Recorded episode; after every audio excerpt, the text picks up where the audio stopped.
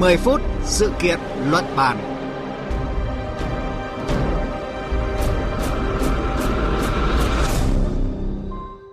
Thưa quý vị và các bạn, tạp chí Dân số Thế giới vừa công bố khảo sát chiều cao trung bình của các nước cao nhất và thấp nhất thế giới năm 2023. Theo đó, người dân Hà Lan được ghi nhận có chiều cao trung bình cao nhất thế giới. Trong khi đó, ngược lại, người dân Indonesia có chiều cao trung bình thấp nhất thế giới. Vấn đề đang đặt ra với Indonesia là gì và liệu có giải pháp cho thực trạng đáng buồn này? Phóng viên Phạm Hà, thường trú Đài tiếng nói Việt Nam tại Indonesia sẽ cung cấp thêm thông tin cho quý vị. Cùng cảm nhận chiều sâu thông tin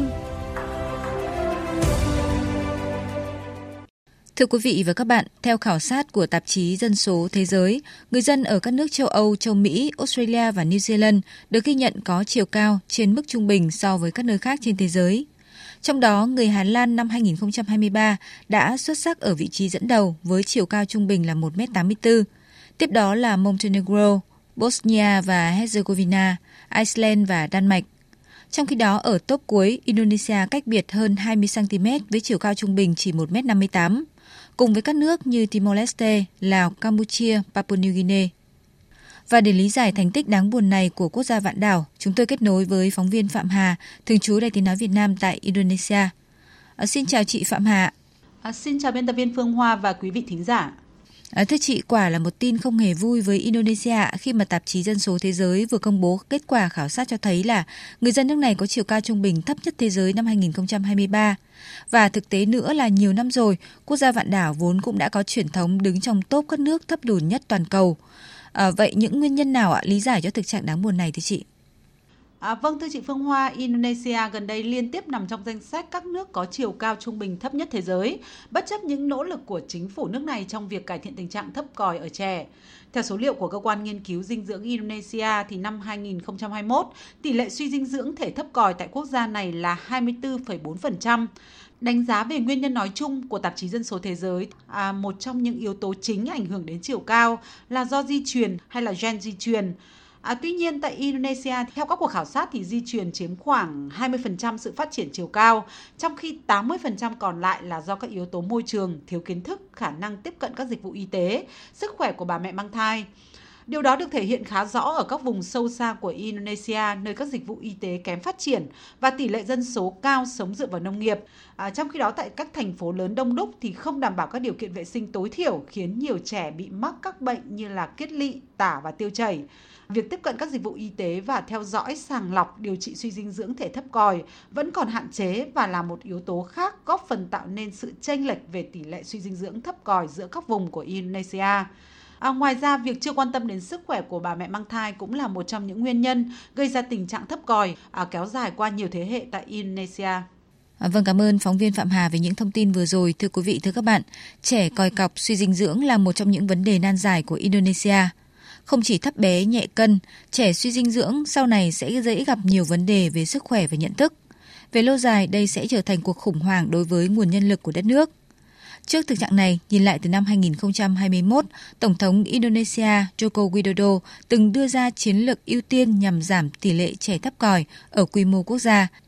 Ông Hasto Wodoyo, trưởng ban dân số và kế hoạch hóa gia đình Indonesia cho biết. Chúng tôi đã đưa ra nhiều chiến lược trọng điểm, trong đó tập trung vào những nhân tố tác động trực tiếp đến tình trạng suy dinh dưỡng thấp còi ở trẻ, trong đó có hàng loạt vấn đề như dinh dưỡng, môi trường sống, vấn đề vệ sinh, nước sạch, rồi vấn đề về chăm sóc hay theo dõi các bà mẹ giai đoạn thai kỳ. Nhưng đứa trẻ đã được chăm sóc đầy đủ từ trong bụng mẹ và theo dõi sau đó trong 1.000 ngày đầu đời, tiêm chủng đầy đủ. Thế nhưng ở nhiều vùng của Indonesia, những nỗ lực này của chính phủ không thể phát huy hiệu quả vì nhiều lý do, trong đó có sự cản trở từ phong tục tập quán văn hóa của nhiều địa phương. Nhiều nơi vẫn xảy ra tình trạng tảo hôn với những bà mẹ, ông bố chỉ 13-14 tuổi, không có kiến thức, không được quan tâm chăm sóc về mọi mặt, khiến những đứa trẻ được sinh ra còi cọc. Ông Supray Yoga Hadi, trưởng văn phòng Phó Tổng thống Indonesia cho biết. Một trong những vấn đề đặt ra là tập tục địa phương ở nhiều vùng vẫn cho phép một người đàn ông có thể cưới một cô gái, thậm chí là khi cô gái đó chưa đến tuổi vị thành niên, mà không cần sự cho phép của bố mẹ cô gái đó, rồi cả một loạt hệ lụy sau đó như là dinh dưỡng hay điều kiện sinh hoạt. ngay như vấn đề về nước sạch hay là nhà vệ sinh, kể cả khi chính phủ có hỗ trợ xây dựng cơ sở vật chất, thì người dân cũng không sử dụng hoặc là sử dụng không hiệu quả. À, vâng, trở lại với phóng viên Phạm Hà, thưa chị ạ. Indonesia đang đặt mục tiêu sớm trở thành nền kinh tế lớn thứ 5 trên thế giới vào năm 2045, à, nhưng mà vẫn đang chật vật với tình trạng trẻ thấp còi, suy dinh dưỡng, rồi là chiều cao trung bình thấp nhất thế giới. À, liệu là có cái sự mâu thuẫn hay là chưa nhất quán nào ạ trong các chính sách phát triển đất nước của Indonesia hay không, khi mà nguồn nhân lực luôn là vấn đề cốt lõi thưa chị ạ? À, vâng thưa chị, đến năm 2045 thì dân số Indonesia dự kiến là vượt 300 triệu người, trong khi thu nhập bình quân đầu người của quốc gia này là đạt kỳ vọng 23.000 đô la Mỹ. À, có thể nói đây là những mục tiêu đầy tham vọng à, với một thế hệ vàng mà Indonesia kỳ vọng là nguồn nhân lực khỏe mạnh, xuất sắc, có khả năng cạnh tranh trên toàn cầu. Tuy nhiên, nếu mà tình trạng thấp còi ở trẻ em không được khắc phục như hiện nay thì sẽ là một trở ngại lớn đối với việc thực hiện hóa những giấc mơ này. Như các bạn đã biết thì là những đứa trẻ thiếu dinh dưỡng sẽ đối mặt với nhiều khó khăn trong việc đảm bảo thành tích học tập tại trường, thậm chí là không đủ sức khỏe phải bỏ học. Điều này dẫn đến những khó khăn trong việc tìm kiếm việc làm, thu nhập thấp, khả năng cao hơn là sẽ phải sống trong điều kiện nghèo đói suốt đời. Hậu quả kinh tế của tình trạng thấp còi không chỉ là vấn đề cá nhân mà còn tác động đến cả nền kinh tế quốc gia. À, Ngân hàng Thế giới đã ước tính là tình trạng thấp còi và các vấn đề dinh dưỡng khác làm giảm tổng sản phẩm quốc nội khoảng 3% mỗi năm. À, do đó giảm tỷ lệ thấp còi ở trẻ là một trong những ưu tiên trong chính quyền của Tổng thống Jokowi. À, trong một nghị định được ban hành về việc tăng tốc giảm suy dinh dưỡng thể thấp còi ở trẻ, Tổng thống Jokowi đã đặt mục tiêu là giảm tỷ lệ xuống 10,4% trong vòng hơn 2 năm và đạt được mục tiêu là 14% vào năm 2024. À, mục tiêu này được đánh giá là rất tham vọng vì từ năm 2013 đến năm 2021, Indonesia chỉ cố gắng cắt giảm tỷ lệ là khoảng 2% mỗi năm. À, can thiệp suy dinh dưỡng thể thấp còi cũng là một trong những ưu tiên trong chi tiêu ngân sách của chính phủ Indonesia trong năm 2023. À, theo đánh giá của Ngân hàng Thế giới thì Indonesia có đủ nguồn lực để giải quyết tình trạng suy dinh dưỡng thấp còi vì tất cả các chương trình cần thiết đã có ở 23 bộ trong tất cả các lĩnh vực then chốt. À, nhưng để giải bài toán này thì cần có sự phối hợp đồng bộ chặt chẽ và liên tục hơn nữa giữa tất cả các cơ quan ban ngành à, từ chính quyền trung ương, khu vực tư nhân đến địa phương. À, vâng, thưa chị ạ, trong nhiệm kỳ của mình thì Tổng thống Joko Widodo à, cũng đã có những bước đi nhằm cải thiện vấn đề được xem như là cơn đau đầu của nhiều thế hệ Indonesia. À, tuy nhiên dường như hiệu quả thì chưa được như kỳ vọng.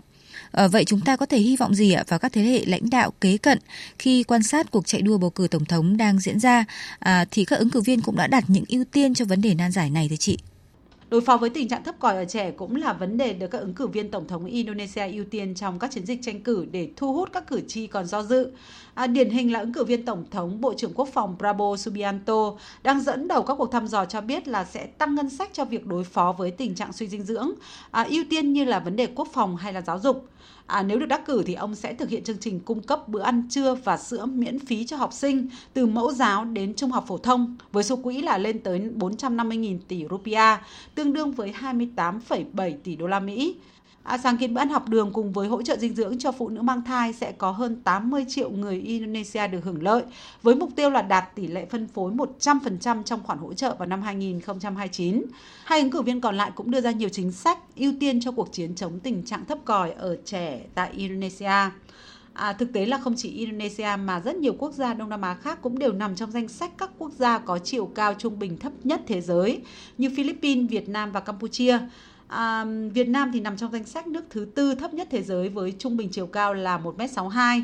À, ngoài các vấn đề về gen di truyền thì tôi cũng xin nêu ra 5 giải pháp đã được các chuyên gia đánh giá là hiệu quả trên mức độ toàn cầu để cải thiện tình trạng thấp còi, à, bao gồm là việc à, cải thiện thu nhập hộ gia đình, nâng cao trình độ học vấn của cha mẹ, cải thiện các vấn đề vệ sinh, tiếp cận tối ưu các dịch vụ sức khỏe cho bà mẹ đang mang thai và quan tâm đến vấn đề kế hoạch hóa gia đình à, vì khoảng cách giữa các lần sinh cũng có thể liên quan đến tỷ lệ thấp còi ở trẻ.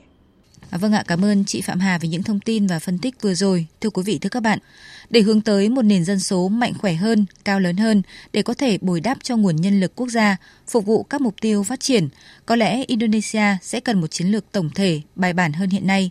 Và đây cũng sẽ là thách thức và nhiệm vụ khó khăn với bất cứ ai đắc cử vị trí Tổng thống sắp tới. Tới đây thì thời lượng chương trình 10 phút sự kiện luận bàn cũng đã hết. Cảm ơn quý vị và các bạn đã chú ý theo dõi. Xin chào và hẹn gặp lại.